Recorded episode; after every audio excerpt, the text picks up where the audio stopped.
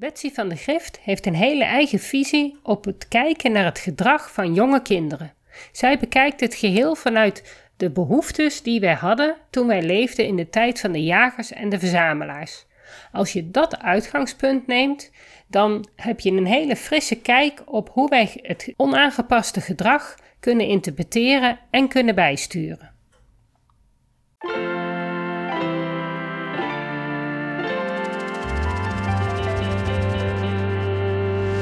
Welkom bij de Beelddenkers podcast. Ik ben Natasja Esmeijer van Beeldig Brein en de schrijfster van het boek Beelddenkers als kwartjes vallen. Ik neem jullie mee in de wereld van de beelddenkers. Beelddenkers zijn creatieve, intelligente en zorgzame mensen, maar ze hebben moeite met onze vluchtige, snelle maatschappij. Dat begint al op school en het werkt door in het werkende leven. Ik ga in gesprek met leerkrachten, ouders van beelddenkers en met de beelddenkers zelf natuurlijk.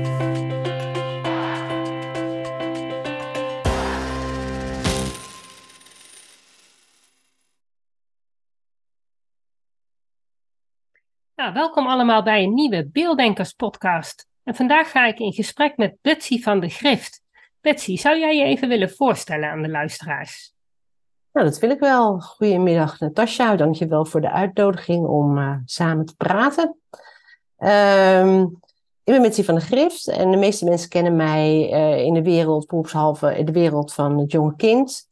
Um, uh, ik ben eigenlijk begonnen met werken in de zorg. Ik heb uh, in de psychiatrie gewerkt en ik heb uh, met kinderen gewerkt. Kinderen met gedragsproblemen, kinderen met medische problemen. En in die tijd heb ik ehm, dus B-verpleegkunde gedaan, maar ook pedagogische opleidingen. En daarna ben ik um, meer in het managementvak terechtgekomen. Heb ik verschillende bestuursfuncties gehad, ook ondernemer geweest vooral in de kinderopvang. En ik werk nog steeds als organisatiecoach. En um, sinds 2008 uh, schrijf ik boeken. Uh, ik wilde bij zelf graag uitleggen dat ik ook de researcher ben, want ik ben dol op wetenschappelijke literatuur.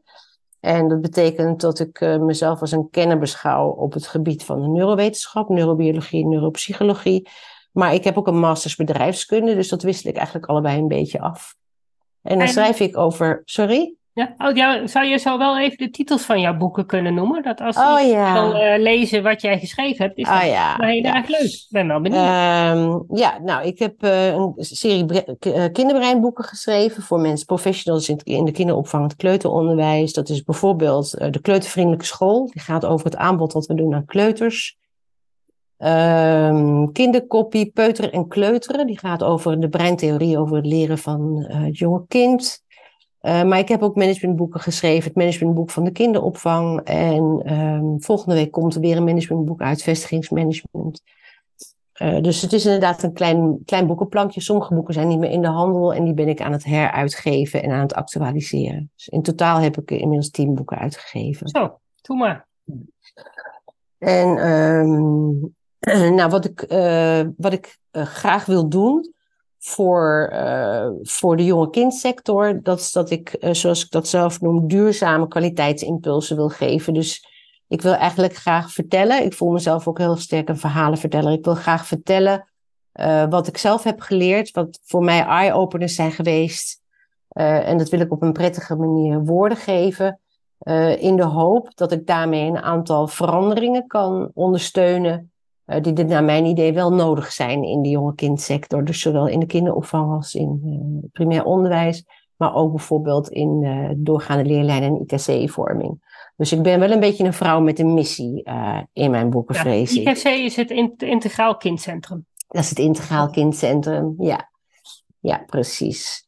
Um, dus daar hou ik me zo'n beetje mee bezig. Ik probeer wel in tussentijd iets minder hard te werken, want ik heb al mijn hele leven heel erg hard gewerkt. Dus ik blok nu wel steeds meer vrije tijd uit. Heel dat vind ik ook wel. Ja, en dan ga ik veel naar Portugal toe. Dus ja, dat oh, ben lekker. ik. Ja. Leuk. Um, nou, vandaag gingen we het hebben over de evolutionaire pedagogische benadering van het nou ja, onderwijs, kleuteronderwijs eigenlijk, uh, denk ik dat ja. jij het graag over wil hebben. Ja, uh, we gaan het niet specifiek hebben over het beelddenken, het taaldenken, ook nee. niet specifiek over neurodiversiteit. Ik vertel dat vast aan de luisteraars, zodat ze ook weten dat we daar bewust niet naartoe gaan. Want jij wil graag het centrale plaatje schetsen over hoe jij vindt dat kinderen in de wereld zouden of in de wereld staan. En hoe wij daar als onderwijs eigenlijk op zouden moeten aansluiten. Ja, ja. Ja dat heb je al, alvast supergoed uh, samengevat. Ja, het, het is inderdaad, um, het is een onderwerp sowieso, het praten over kinderen en het pedagogisch-educatief aanbod is natuurlijk een, uh, een, een, meer waarin je kan verzuipen. Dus ik heb inderdaad um, met je afgesproken dat we het proberen klein te houden.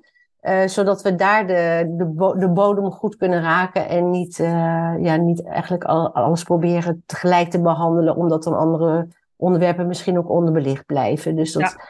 is wat mij betreft altijd inderdaad... een keer terugkomen. nou, je weet, ja.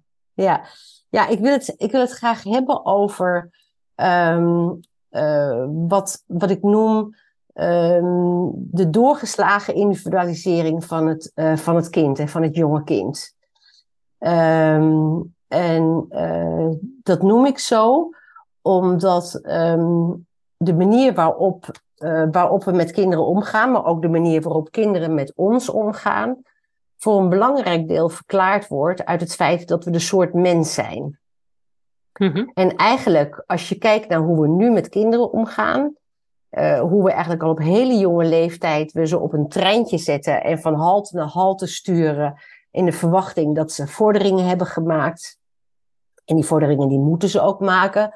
Want als ze niet op de goede tijd bij de volgende halte aankomen, ja, dan gaan we ons al zorgen maken. Dan is het kind misschien niet vaardig genoeg om te leren. Misschien is het niet intellectueel vaardig genoeg. Uh, dus dan worden er eigenlijk al heel gauw vragen gesteld over die kinderen.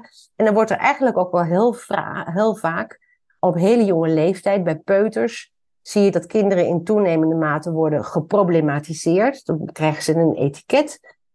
Uh, en dat etiket wil dus zeggen, jij gaat eigenlijk niet, jij gaat er niet in slagen om deze rit in de trein, om die op de goede momenten precies bij iedere halt op tijd aan te komen. En dan moeten we toch gaan nadenken over uh, misschien eens van wissel te veranderen, zodat een kind op een ander spoor komt. Ja. Dus dat is eigenlijk een enorm gevaar als je naar kinderen kijkt, uh, zonder dat je dat kind in de context ziet, zonder dat je snapt uh, wat het kind bezighoudt, hoe dat kind in zijn vel steekt, uh, hoe ver die is met zijn ontwikkeling. En ik vind het een enorme eye-opener om naar kinderen te kijken. Daarmee laten we een heleboel dingen nogmaals onbenoemd, maar om naar kinderen te kijken en naar onszelf te kijken, zoals we waren in de tijd van de jagers en de verzamelaars. Oh, dat is een hele terug. Dat is heel erg lang terug. En toen woonden we nog niet in huizen. Nee, zeker niet. Nee. nee, nee. We wonen in een soort, uh, soort grote tentenkampen, zou je kunnen zeggen. Met 2 à 300 mensen. Nog net genoeg om iedereen te kunnen kennen. Uh, en dat was ook de tijd waarin een kind werd opgevoed door alle vrouwen in de groep. Mannen hielden zich, dat is een beetje natuurlijk een cliché verhaal, maar mannen hielden zich daar toch niet heel erg mee bezig. Dus uh, de groep draaide op, op de vrouwen. Uh, ook de grootmoeders speelden een hele belangrijke rol in, in, in het, het verzorgen en het helpen overleven van jonge kinderen. en eigenlijk is het heel fascinerend als je daar wat literatuur op naslaat. Dat je zou kunnen zeggen, hoe jonger het kind, hoe meer gedrag je nog eigenlijk ziet wat uit die tijd stamt. En dat komt omdat jonge kinderen, jonge mensenkinderen, uh, die zijn eigenlijk heel kwetsbaar. Veel kwetsbaarder dan andere uh, zoogdieren bijvoorbeeld. als je nagaat dat een, als een paard, als een, een merrie een veulentje krijgt, dat weet iedereen. Iedereen heeft dat filmpje in zijn hoofd. dan zal zo'n veulentje onmiddellijk eigenlijk opstaan en die kan ook onmiddellijk drinken bij de moeder. En dat gedrag, dat moet je dus verklaren uit de noodzaak om te overleven. Want als een veulentje dat niet doet, dan wordt hij uiteindelijk verstoten door de moeder en, uh, en zal hij niet overleven.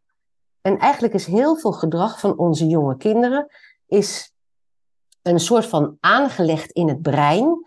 Uh, voorgeprogrammeerd wordt er ook wel gezegd, hoewel er ook wel kritiek op is. Maar we hebben dus heel veel aanleg om een gedrag te vertonen wat ons helpt om te overleven.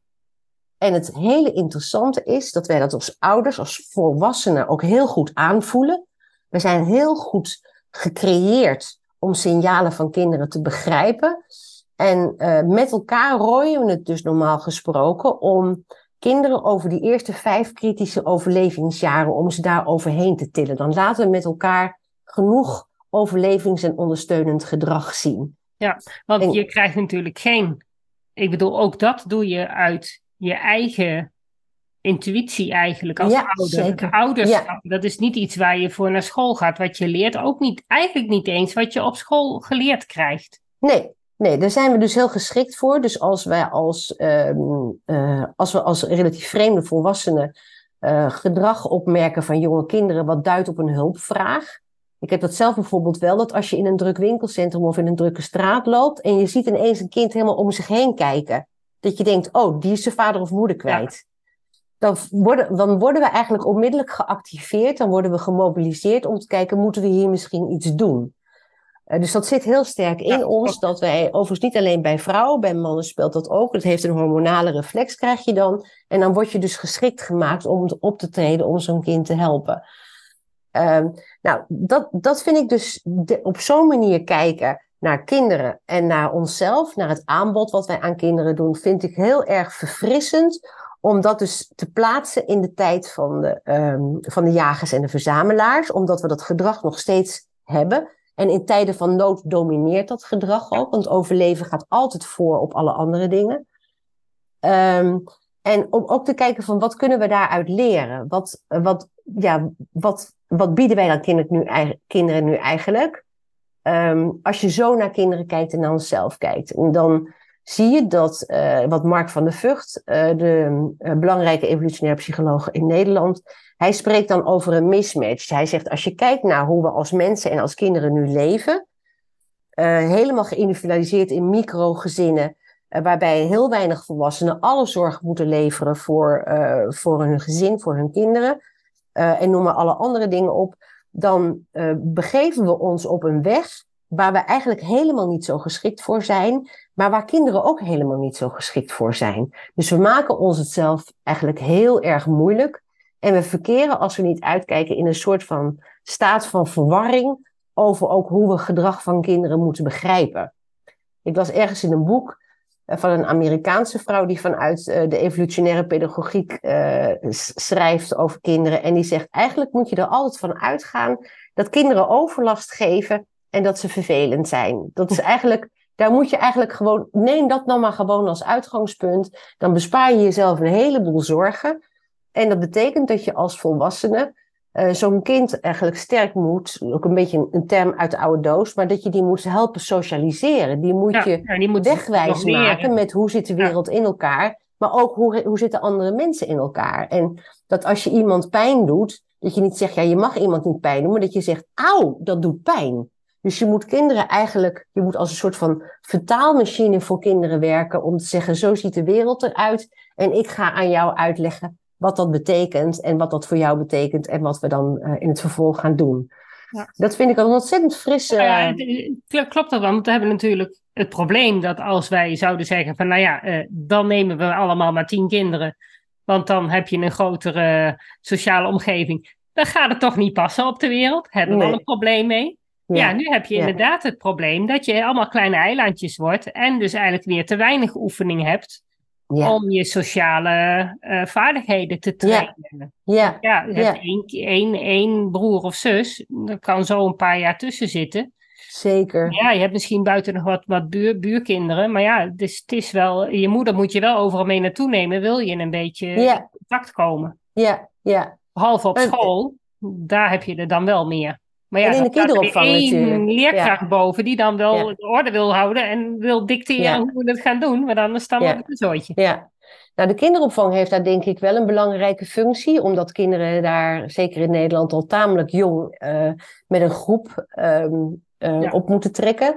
En ook vind ik het uh, wel een grappige gedachte om dat hulpouderschap, wat in de tijd van de jagers en de verzamelaars gebruikelijk was. Dus je werd niet opgevoed door je eigen ouders, maar je werd door de groep opgevoed um, dat eigenlijk de pedagogische beroepskrachten in de kinderopvang, dat zijn eigenlijk een beetje de hulpouders van deze tijd. Ja. Die springen bij en die vervullen daar um, dat is waar een geprofessionaliseerde rol in. maar die vervullen wel een hele belangrijke rol in kinderen vertrouwd te maken met elkaar en ook uh, gedragssuggesties te geven.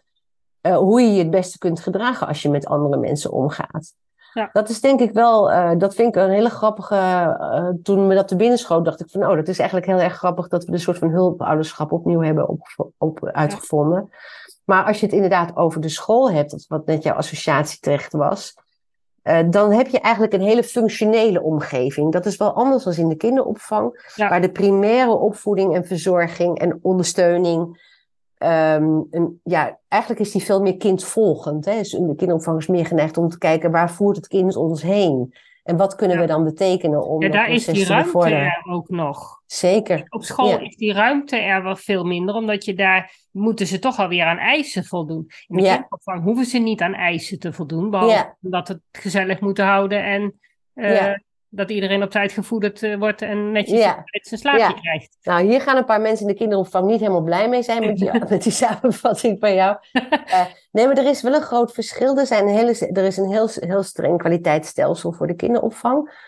Uh, waaraan voldaan moet worden. En de kinderopvang die, die levert inderdaad een pedagogisch-educatief aanbod. Maar dat is anders dan op school. Is dat, het systeem is in de kinderopvang niet Mhm. Dus wat de kinderopvang, als de kinderopvang wordt gemeten, als de kwaliteit wordt geëvalueerd, dan wordt er gekeken naar wat er gebeurt op de groep, wat de, wat de beroepskrachten doen, hoe de inrichting is geweest, et cetera. Dus dat kwaliteitssysteem gaat op, de, op het aanbod in. En uh, de aanname van de school is eigenlijk, uh, je kunt het op heel veel manieren doen als het maar werkt.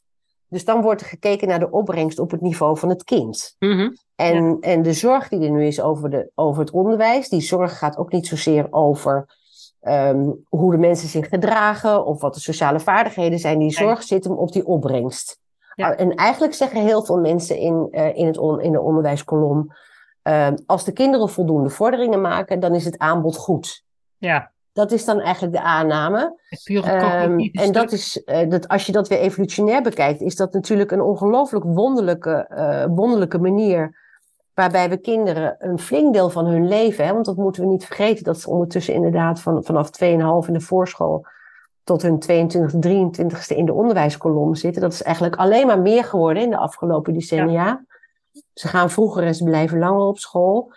Um, daarbij krijgen ze eigenlijk toch wel een tamelijk eenzijdige bejegening, die allemaal gericht is op het, uh, op het genereren van die opbrengst uh, in de schoolse loopbaan vanuit de gedachte dat dat een goede voorspeller is voor hoe het met mensen gaat. Ja. Maar eigenlijk zegt de evolutionaire benadering dat vooral de manier waarop we met elkaar omgaan, dus de verbinding die je hebt in een groep, die hoeft niet per se positief te zijn. Hè? Dat hoeft niet allemaal pais en vreed te zijn. Nee, het gaat erom dat je, dat je je verhoudt tot de ander. Want ja, op het, eh, in, het, in het contact met de ander kan je eigenlijk jezelf kwijt en kun je jezelf uh, verder ontwikkelen. Um, en daar is ontzettend veel ondersteuning voor. Dat dat nog steeds, dat was in de tijd van de jagers en de verzamelaars, was dat uh, het allerbelangrijkste. Anders kon je niet overleven. Maar dat is nu, ook al zijn we zo uit elkaar gegroeid en geïndividualiseerd, is dat nog steeds zo. Mensen doen het het beste als ze eigenlijk voldoende verbinding en contact hebben. Dan zijn ze fitter, ze leven langer, ze hebben minder ziektes, ze hebben minder uh, stressklachten. Dus dat zit in ons allebei. Maar dat zit dus ook in die kinderen van ons. Die mhm. kinderen van ons, die zijn van binnen nog steeds het meest geschikt om zich te verhouden tot een sociale omgeving. Niet al te krankzinnig groot, met voldoende primaire verzorgers. Eh, waardoor ze zich veilig voelen. En veilig is dan, mhm. Ik word geholpen om te overleven. Ik word geholpen als ik steun nodig heb. Ja, daar hoef ik niet over. Ja, daar zijn we toch, dat hebben we toch wel een, een beetje uit het oog verloren, denk ik. Ben ik wel bezorgd over. Ja, nou ja, dat, uh, die, die zorgen delen wij uh, met jou, zeker. Ja, ja, precies. Ja. Ja, ja. ja. Um, ja het, je, hebt, het, je, had het van tevoren had je het over vier dozen. Ja. Vond ik wel een heel mooi verhaal zoals je dat vertelde. Dus ja. ja. Ja, dat is eigenlijk, dat, dat, dat volgt uit die, dus als we nu zeggen dat mijn eerste boodschap is, probeer weer eens naar kinderen te kijken zoals ze bedoeld zijn, zoals we als mm -hmm. mensen in elkaar steken. Want dan leer je eigenlijk wat we misschien, um, ja, wat we over het hoofd zien, wat we ze onthouden. Uh, maar je ziet eigenlijk ook waar we ze te veel van geven, wat misschien helemaal niet zo geschikt voor ze is. Dus dan beetje de, de negatieve kant van, die, van die doorgeslagen professionaliseren, of van individualisering. Ehm, het tweede wat ik, wat ik inderdaad dan graag ehm, wil uitleggen, dat is dat als je naar gedrag van kinderen kijkt, dan is dus die evolutionaire benadering, dat is eigenlijk de eerste doos. Dus als je je voorstelt, je, je kijkt naar gedrag van een kind en je wilt eigenlijk dat gedrag analyseren. Je wil een uitspraak doen over dat mhm. gedrag.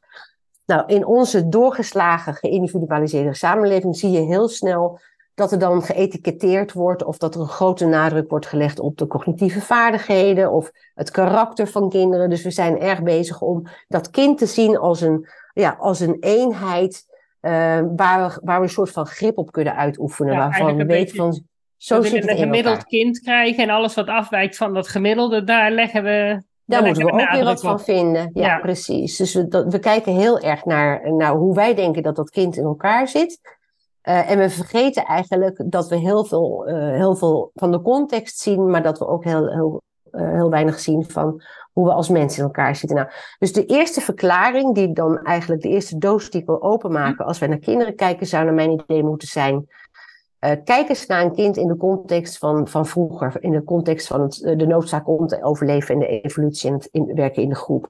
Hoe jonger het kind, hoe meer het gedrag wat je ziet uit die eerste doos verklaard moet worden. Dat is nogal logisch, want een heel jong kind die is alleen maar bezig met te overleven. Die uh, laat zich de hele dag laat hij van zich horen omdat hij bang is dat hij anders niet gevoed wordt. Uh, en naarmate kinderen ouder worden, zullen ze eigenlijk meer gedrag laten zien. Waarvan je denkt van, oh, dat heeft waarschijnlijk niet meer zoveel met overleven te maken. Dat heeft misschien uh, met hele andere uh, bronnen te maken. Dus dat is eigenlijk de eerste doos. Die hebben we dan behandeld. De tweede doos, die belangrijk is om als optie te onderzoeken als je naar een kind kijkt, dat is die van de genetische aanleg. Mm -hmm. die is heel dominant. op het moment dat het brein gevormd wordt, als de neuronen worden aangemaakt, dan zit er in zo'n neuroon eigenlijk de genetische aanleg zit er al in.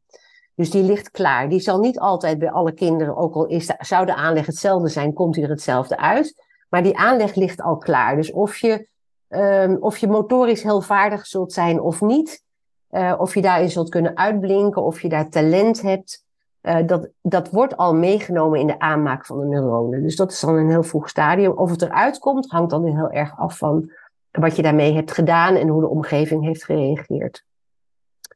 Uh, de derde doos die we open kunnen doen, zeker en die we ook open moeten doen als we naar kinderen kijken, dat is dat de fase van de breinontwikkeling heel bepalend is voor het gedrag wat een kind vertoont. Nog een keertje weer een beetje een flauwe, flauwe, uh, flauwe ontdekking, flauw, flauw voorbeeld. Um, het feit dat wij uh, accepteren dat een baby nog niet kan lopen, uh, dus we gaan niet denken, oh, we zien die baby niet lopen, dus er is iets mis met dat gedrag. Nee, iedereen snapt, ja, daar is die nog te klein voor. Maar eigenlijk gaat dat groeiproces gaat wel tot een jaar of 25 door, waarin je gedrag kunt zien bij kinderen en ook het gedrag wat het bij ons oproept, want het grijpt heel erg in elkaar, waarbij je gedrag kunt zien waarvan je eigenlijk zou moeten denken, oh, dat is leeftijdsconform gedrag. Dat hoort er eigenlijk gewoon bij. Nou, iedereen kent natuurlijk de drammende peuter. Uh, als, um, als een volwassene dat blijft doen, dan zeg je van nou, die is echt, dat gedrag heeft zich niet goed ontwikkeld.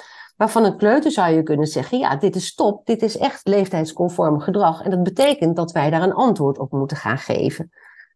Uh, dus dat is een hele interessante... leren. Het zijn nog Tuurlijk, zeker. Ja, ja, zeker. Ja, dat zeker. moet hij leren als hij vier is. En als hij dat moet, nog moet leren als hij 22 is, is er ergens... Is er iets misgegaan. Oh ja, of de ontwikkeling is anders gegaan. Of hij heeft op dat moment, vier jaar geleden, het niet de juiste omstandigheden gekregen. Of het juiste gedrag van de volwassenen.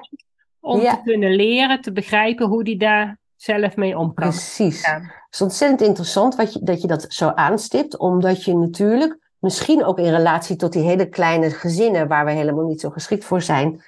Uh, dat je natuurlijk bij kinderen op een bepaalde leeftijd gedrag kunt zien wat leeftijdsconform was. Hmm. Waarvan je kan zeggen, ja, in de peuterleeftijd was dat prima.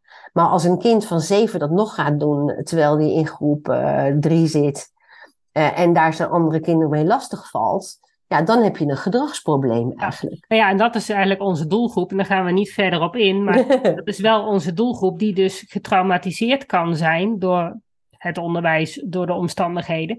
Die dus weer terugvallen op dat gedrag. Zeker. Omdat ze gewoon niet eh, meer in staat zijn om aangepast gedrag te laten zien. Ja, geloof ik zeker. Ja. ja, ja. Dus uh, na de box de biologie en het overleven kwam de box de genetische aanleg. En de mhm. derde is dan, het heeft ook te maken, wat je ziet kun je vaak verklaren uit de breinfase. Ja. Uh, daar valt nog veel meer over te zeggen, maar over het algemeen kun je zeggen dat tussen 0 en 25 jaar, uh, dat daar, wat ik noem, daar zit een, een, een, vaststaande volgorde in, maar geen vaststaand tempo. Dus niet alle mijlpalen worden bij alle kinderen op hetzelfde moment bereikt, maar wel de fase en de functies die worden doorgemaakt. Uh, dat, is een, dat is een vaststaande volgorde en het geldt eigenlijk voor alle kinderen over de hele wereld zo. Dus uh, daar kun je toch, heb je toch wel redelijk houvast aan om te ontdekken wat leeftijdsconform is en niet. Uh, waarbij je over het algemeen op grond van de literatuur kunt zeggen dat, uh, en het geldt zeker ook voor het schoolse systeem in Nederland, dat de cognitieve vaardigheden op jonge leeftijd dat die vaak overschat worden.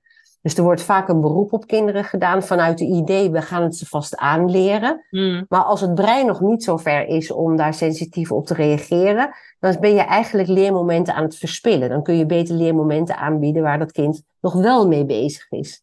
En dat kan zijn sensomotorisch materiaal, dat kan zijn zintuigelijke prikkels.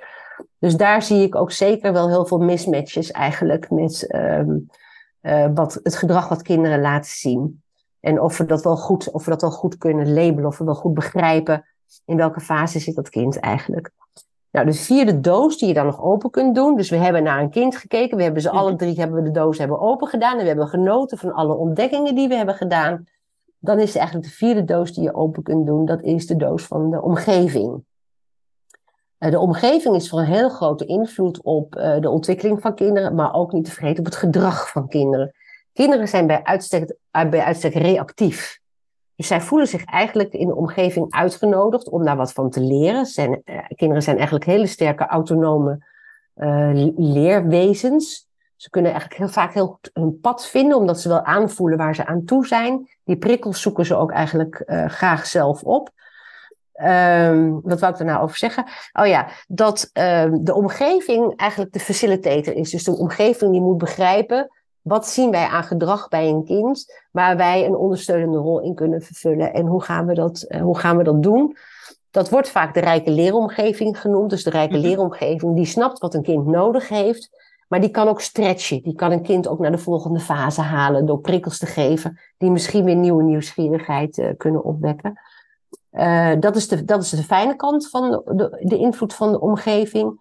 Uh, voorwaardelijk is het bieden van veiligheid, omdat onze kinderen tot een hoge leeftijd eigenlijk veiligheid altijd laten prevaleren. Dus zodra ze zich onveilig voelen, stoppen ze met leren. Kan je gewoon, kan je helemaal stoppen met al je inspanningen, dan gebeurt er helemaal niks meer. Eerst moeten ze zich weer veilig en geaccepteerd voelen, voordat ze kunnen leren. Dat gaat helaas niet altijd in alle omgevingen, gaat dat goed.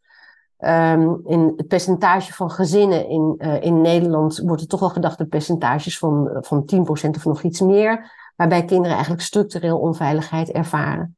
En dat zijn kinderen die eigenlijk weer dat treintje indachtig waarvan ze van halte naar halte moeten. Dat zijn kinderen, kinderen die grote problemen zullen krijgen om uh, alle haltes op tijd aan te doen. Ja. Um, maar de zijn er ook cijfers bekend van het onderwijs of niet? Um, onderwijs in een onveilige situatie ervaart? Of heb je uh, daar zou je een keertje Anton Horenweg over moeten vragen. Anton Horenweg is uh, net als ik een beetje schrijfverslaafd. Mm -hmm. Maar die mhm. heeft zich helemaal vastgebeten in uh, traumaverwerking en veiligheid en onveiligheid. Zijn ehm, begenadigde praat er ook daarover. Um, het lijkt erop dat uh, bijvoorbeeld met de, uh, de, de, nieuwe Nederlanders, dus de instroom van kinderen die bijvoorbeeld niet Nederlandstalig worden opgevoed, uh, dat die ook zich minder veilig voelen in, in de vroegschoolse omgeving. Omdat ze natuurlijk ergens komen waar ze zich helemaal niet gekend voelen. Nou, maar ook de taal niet. De, de, de taal niet kennen. Nee, nee de taal niet kennen, dus ook niet makkelijk kunnen. Want ik denk dat in, Nederlandse kinderen, Nederlands opgevoede, Nederlandstalig opgevoede kinderen, gewoon heel veel taal die ze horen niet begrijpen, ja. maar wel de klanken en de. Ja. Nou ja, en als je dus in een omgeving stopt, komt waar je dus ook de klanken en zo niet vertrouwd zijn, ja, en dan, dan kun je er nog veel minder van maken. Ja, precies, precies. Ja. Ehm, wat, ik, wat ik zelf heb bestudeerd over onveiligheid in het onderwijs bij kleuters, dus dat heb ik wel beschreven ook in de kleutervriendelijke school, dat ik ben een, een verklaard tegenstander van het toetsen en testen van kinderen in het algemeen, omdat ik dat helemaal associeer met, dat, met die halte waar ieder kind op tijd aan moet komen. En dat is, dat is stressvol. Maar bij jonge kinderen is het echt ontzettend af te raden om, daar, om zo naar kinderen te kijken. Je kunt ze altijd beter volgen in hun eigen ontwikkeling en documenteren van wat hebben ze nu geleerd, waar zitten ze heen, wat mooi. Ze hebben ineens geleerd om de kleuren te kunnen benoemen en ze zijn pas 4,5 top. Ligt goed op spoor, dit kind. Dat is een veel vruchtbaarder manier om naar te kijken. En dat wordt in de literatuur wel genoemd het aanbieden van failure-free activiteiten. Dus kinderen tot een jaar of vijf, vijf à zes, zou je eigenlijk failure-free activiteiten moeten aanbieden. Dat wil zeggen dat um, wat je ze helpt doen, of de stappen die je ze helpt zetten, of de activiteiten of de lesjes of whatever die je ze aanbiedt, daar zou geen goed of fout achterweg mm moeten kunnen komen. Ja. Uh, omdat dat door jonge kinderen nog, omdat ze afhankelijk zijn van volwassenen, um, is er dan echt wel een behoorlijk groot risico dat zij zo'n uitspraak van een volwassene zien als dat ze toch een beetje in de steek gelaten worden. Of dat ze er niet van, van op aan kunnen.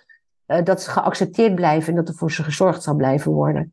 Maar dan moet je dus ook dat... weer aansluiten bij wat ze al wel kunnen. Dus ook niet uh, daarin, denk ik, te veel terughoudend zijn. Nee, maar, maar dat failure wel... free, dat failure free wil helemaal niet zeggen dat je ze um, te makkelijke dingen laat doen. Ja. Het gaat er eigenlijk om de uitspraken die je daaraan ja. verbindt. Ja. Dus het moeten geen activiteiten zijn waar bijvoorbeeld maar één goed antwoord op te geven valt. Zodat ja. je moet zeggen, nee, dat is geen goed antwoord. Nee, dat klopt hm. niet.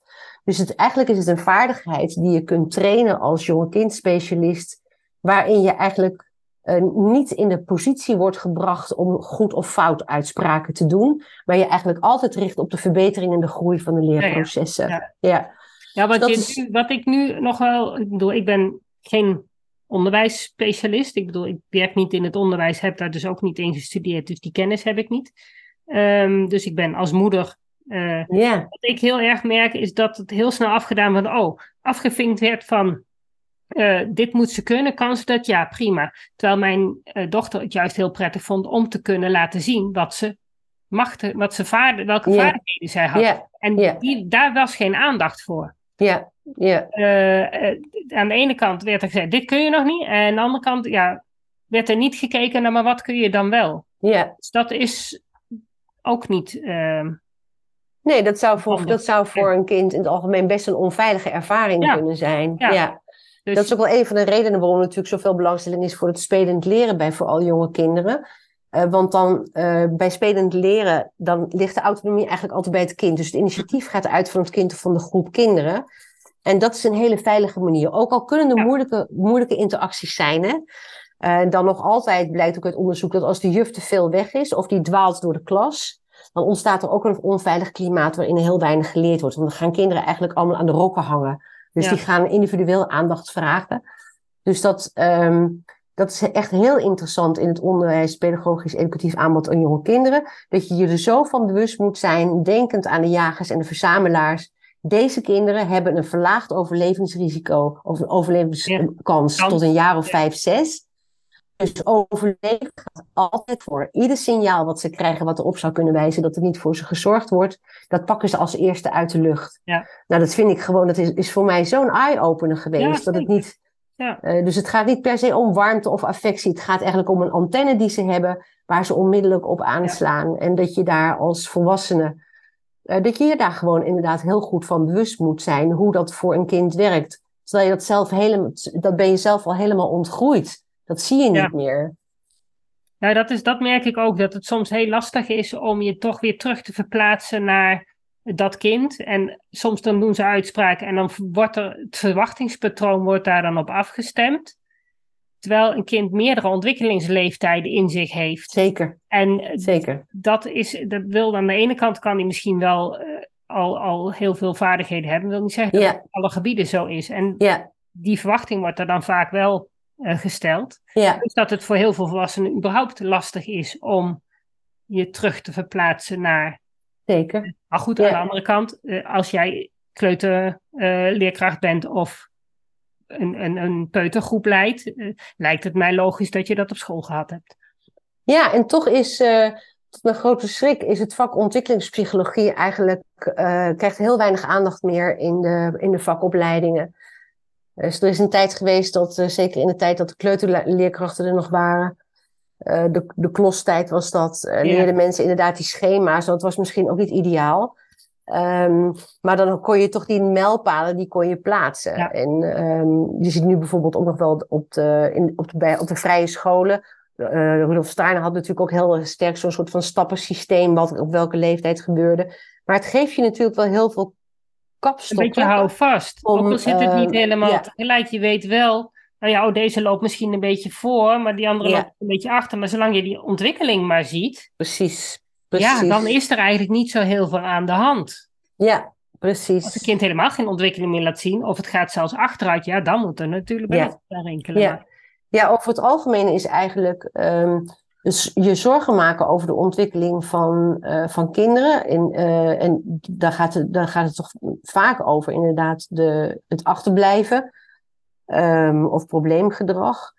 Uh, dan doe je er goed aan om, uh, wat je net al zei, er kunnen grote verschillen zijn per domein, hoe, uh, hoe die ontwikkeling verloopt. Tempoverschillen zijn op jonge leeftijd het grootst.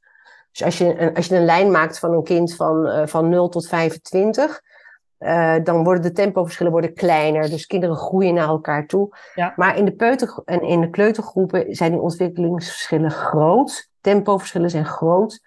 En de eerste grote nivellering die vindt eigenlijk in groep 3 al plaats. In groep 3 zie je eigenlijk dat kinderen alweer aardig bij elkaar komen. Uh, maar op de peuterleeftijd, en het kan ook in de tijd nog zo zijn. Hè? Dus een kleuter van 4,5 die kan voor de grote vakantie nog geen kleuren en die kan nog niet tellen. En dan komt hij terug van vakantie en dan kan niet ineens wel. Dus het zijn hele ja. grote sprongen die gemaakt worden. Ja. Ook juist die... vanuit die rust, hè? vanuit het feit dat ze even niet nog meer nieuwe informatie erin gepompt krijgen dat het brein ook de ja. kans krijgt om het te verwerken. Ja, ja zeker. en dat ze ook, ook belangrijk. Ja, dat ze niet per se op een paardje worden gejaagd, waar ze misschien uh, zich helemaal niet zo comfortabel voelen op dat nee. moment. Nee. nee, dat is ook zo. Rust is trouwens ontzettend belangrijk voor jonge kinderen sowieso. Ja, rust, spelen. Ja. ja. Maar die vierde doos, hè, daar hadden we het dan net over, van dat is de invloed van de omgeving. Nou, dat zit dus in de kant van um, de rol die je kunt uh, vervullen als volwassenen en professionals om kinderen een goed aanbod te doen wat aansluit bij wat ze kunnen en, uh, en prikkelt wat ze nog moeten kunnen. Maar die zit dus ook heel erg op het creëren van een context, het creëren van een omgeving uh, waarin een kind goed tot zijn recht komt. En ik, uh, ik hoop dat ik, dat ik goed heb geprobeerd uit te leggen dat, dat juist op dat vlak ook we ons moeten realiseren dat wij helemaal niet geschikt zijn om met kleine gezinnen op een flatje te wonen of 31 kinderen in een kleutergroep te jagen met één juf en dan om hetzelfde te leren. Daar zijn we eigenlijk helemaal. Dus het gaat veel meer over hoe gaan we met elkaar om. Het socialiseren. Kinderen moeten, en die moeten leren ruzie maken met elkaar. Die moeten begrijpen om op je beurt te wachten. En natuurlijk gebeurt het dan in een kleutergroep dat er een paar meiden, het zijn helaas vaak de meiden, bij elkaar kruipen. Die gaan zeggen: Jij mag niet meedoen. En jij mag wel meedoen, maar dan, dan was jij die en die. En toch is dat, zijn dat zulke belangrijke uh, elementen. Uh, waardoor kinderen van elkaar kunnen leren en met elkaar kunnen leren. Uh, het liefst een beetje onder het toeziend oog van een volwassene die in kan grijpen, die kan zorgen dat die veiligheid gewaarborgd wordt of die het kan verrijken, die woorden kan geven aan wat er gebeurt, zodat kinderen dat ja. begrijpen. Want pijn bijvoorbeeld de, is voor. De emoties ondertitelen. Ja, precies dat. Ja. Maar ook fysieke dingen, hè? van een kind van vier die heeft bijvoorbeeld dat lichaamsschema nog niet op orde. Dus die weet niet waar wat gebeurt in een lichaam.